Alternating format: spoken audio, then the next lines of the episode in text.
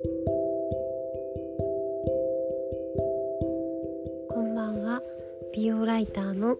長田アンナです。えー、ちょっとスキンケアっぽいえーとなんかこうスキンケア以上下地以上ファンデーション未満みたいなベースメイクをあの普段はずっと使ってたんですけどなんかそれだと肌が何て言うか寒いっていうか薄着っていうかなんかそういう感じがしてきてで久しぶりにナーズのクッションファンデーション別に新作じゃないんですけどあのピュアラディアントプロテクションアクアティックグロークッションちょっと長いけどをえっ、ー、と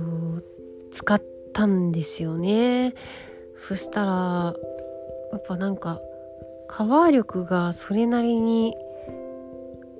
これって2021年上半期のベスコス良くなってましたよね。なんかすっごい厚塗りではないけど結構カバー力もあってでなんかこう、うん、夕方まで割とくすまずに確かにあの PM2.5 とかなんかそういう大気汚染からも肌を守るなんか仕組みになっているんですよね。なんか夕方まで肌が結構なんかいい感じでうーんなんかずっとななんかナチュラルってナチュラルっていうかほんと素肌っぽい感じできたけどたまにやっぱしっかりファンデーション塗ってみるとうんなんかなんだろうななんかメイクの色も出やすいしうーんなんかねそれはそれでやっぱり気分が上がるものだなって久しぶりにファンデーション塗って思いました。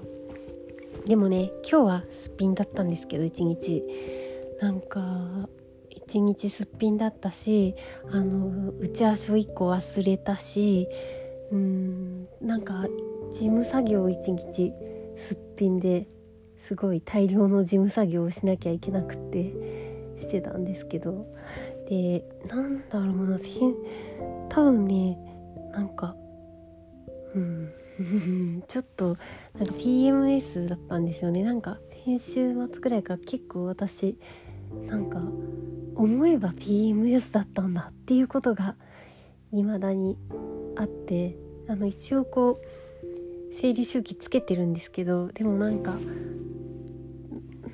かねやっぱねちょっと気が自分で気が付かないけど振り返ればそうだったんだみたいななんかことがあったりとかね。ね体ってホルモンバランスって面白いですよね自分が私の性格って思っているものが実はちょっとちょっとしたホルモンのさじ加減のこうねでできてるものかもしれない脳内ホルモンとかがでの組み合わせでできてるものかもしれないって思っちゃうぐらいやっぱりホルモンで左右されますよね。となんだろうな最近あの私最近スキンケアすっごい結構この1週間だから PMS だったんですよねサボっててでこの時期ってなんか何しても別に肌調子よく なんないのでなんかしかも眠いんでまったりしてたんですけどあの前にね紹介したデューのカネボウデューの白色オイルがあのすごくあやっぱりこれいいわって涼しくなってきてすごい思ったんですよね。あのちょっと検索してみよう私もともとオイルミルクというものが好きでで、えーと、ボビー・ブラウンにもあるしあと,、えーと、リサージにもありますよね。で同じ系列だからきっと処方ももしかしたらそこそこ似てんじゃないないかなってあの邪推なんですけど、えーと白色オイルね。白色オイル。今サイトを見てます。これ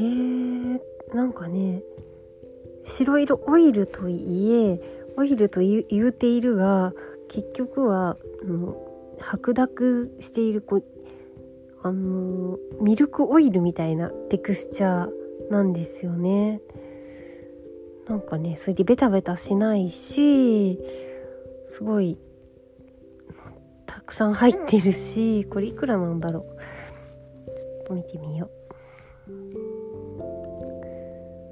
多分ね高くないんですよね。でこれで朝とか夜とかすごい潤うしちょっと軽くマッサージするとツヤツヤになるんですよねってあの顔顔と首とデコルテとかぐらいまで塗ってあと肘とか膝にも塗って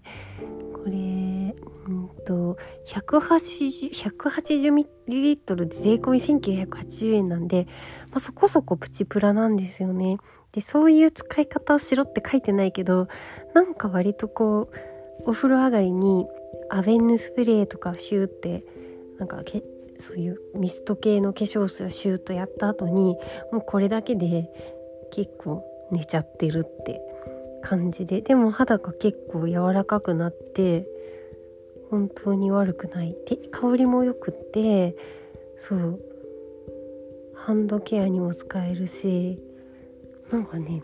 なんか前も前もね前も全身個室の回で紹介したんですけどその時ってあのミュージックトークっていう新機能を使いたいから聞いてる人はあのちょっと少ない回なんですよね。あの Spotify でしか聞けないから。でその回に紹介したんですけどこれがなんかね価格とその手軽さこれあのポンプ式なんでねピッピッてやってピャって塗るだけなんでとなんかこう肌の感じがすごくこれは本当に実はすごくいいのではっていうあの再びリマインドしてみました。竜の白いオイル。すごくいいのではっていうねただ私の話がすごくの皮脂を自分で分泌するのが苦手な体質でなんかなのであの油が自分の油が出る人はもしかしたらあんまりって感じなのかもしれないけど乾燥しちゃうとか割と敏感みたいな人にはすごくいいんじゃないかなって思います。そうあとはね最近あの海外からあの取り寄せた 海外から取り寄せたクリストファークリストファクリストファー・ロビンっていうとプーさんだけどクリストファー・ロバンっていうとすごいセレブ御用達のヘアアーティストがいるんですよね。ロバンだったなロバン。っていうクリストフ・ロバンだ。クリストフ・ロバンっていうえーと、ヘアケアブランドがあるんですよね。でえっ、ー、となんかね日本でもたまに今ディスコンなくなっちゃったのか。日本でもたまにあるんですけど泡立てないあのフランス式のシャンプーっていうのがあってでクリストフ・ロバンクレンジングマスクっていうんですけどなんかシトラスのストロンの香りレモンの香りがするヘアマスクなんですけどそれってヘアマスクと言いつつシャンプーなんです。泡立てないタイプの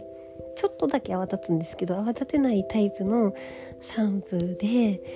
で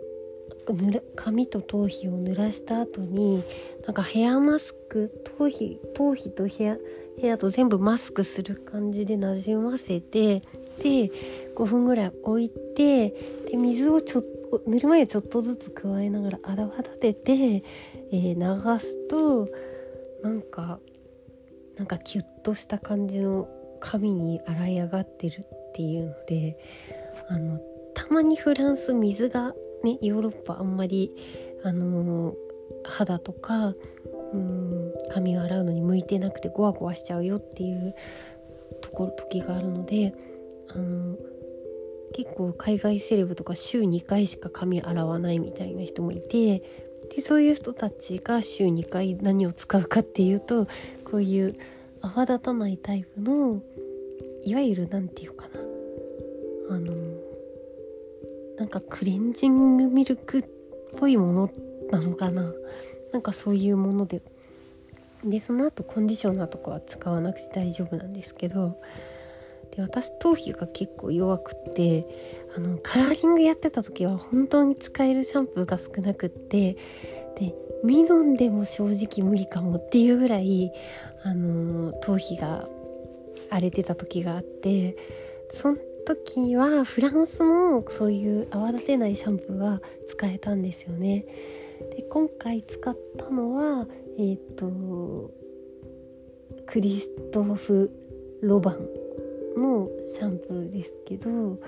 あの日本でもレオノール・グレユってオイルが有名なあのフランスのブランド伊勢丹のあのビューティーアポセカリーとかに入ってるレオノール・ユグレイユのなんだっけなフルールなんとかみたいなやつちょっと調べてみますね。レオノールグレイユ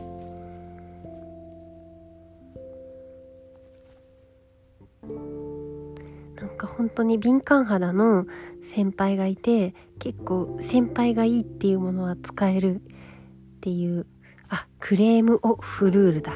これはえっ、ー、と髪のウォッシングクリームっていうのでそうそう。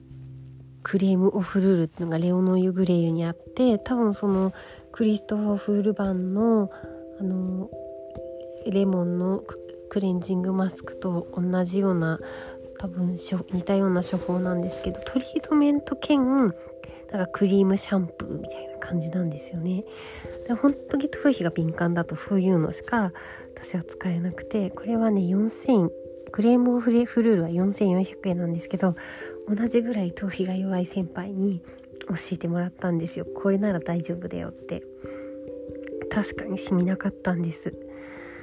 うんなんか頭皮が疲れると私頭皮に結構出やすくって今カラーリングとかしてないんですけど頭皮が荒れた時は泡立てないタイプのクリームタイプの、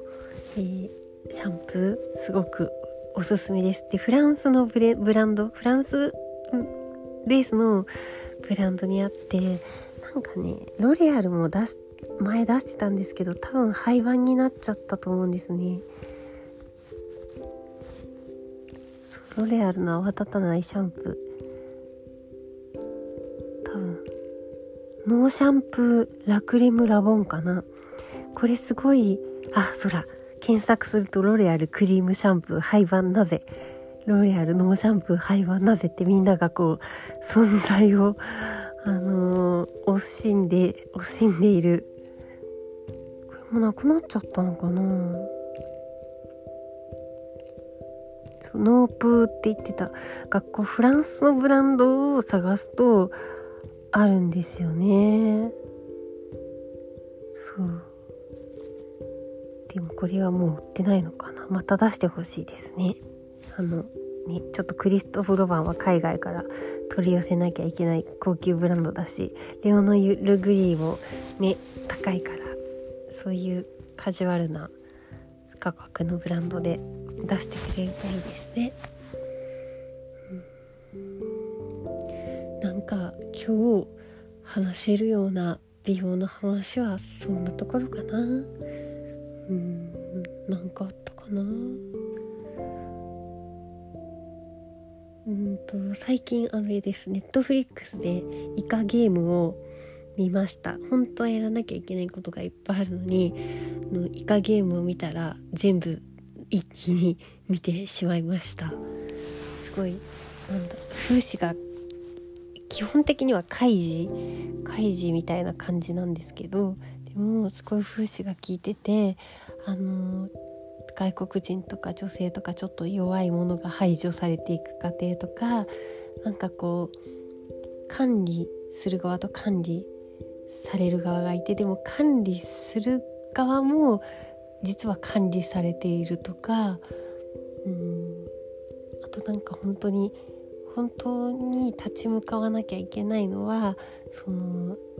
だろう上層部のすごく選ばれ先民のような人たちなんだけど なんかこう弱い者同士でなんかヒエラルキーを作っていがみ合うみたいななんかそういうのとかでもそういう時に何か垣間見える人間性だけど人間性は絶対じゃないっていうのとかすごい風習が聞いてて面白くて私はハロウィンの仮装は友達と集まれるかはわからないですけどあのイカゲームのジャージをあの買いました。イカゲームのジャージはサステナブルな消費ではないと思うんですけどでもうんね部屋着とかで イカゲームの服を着てなんかイカゲームの服を着てえっ、ー、と事務処理とかしたらすごい事務仕事とかしたら結構ねはかどりそうじゃないですか？よかったらネットフリックスで見て見てみてくださいね。ではさようなら。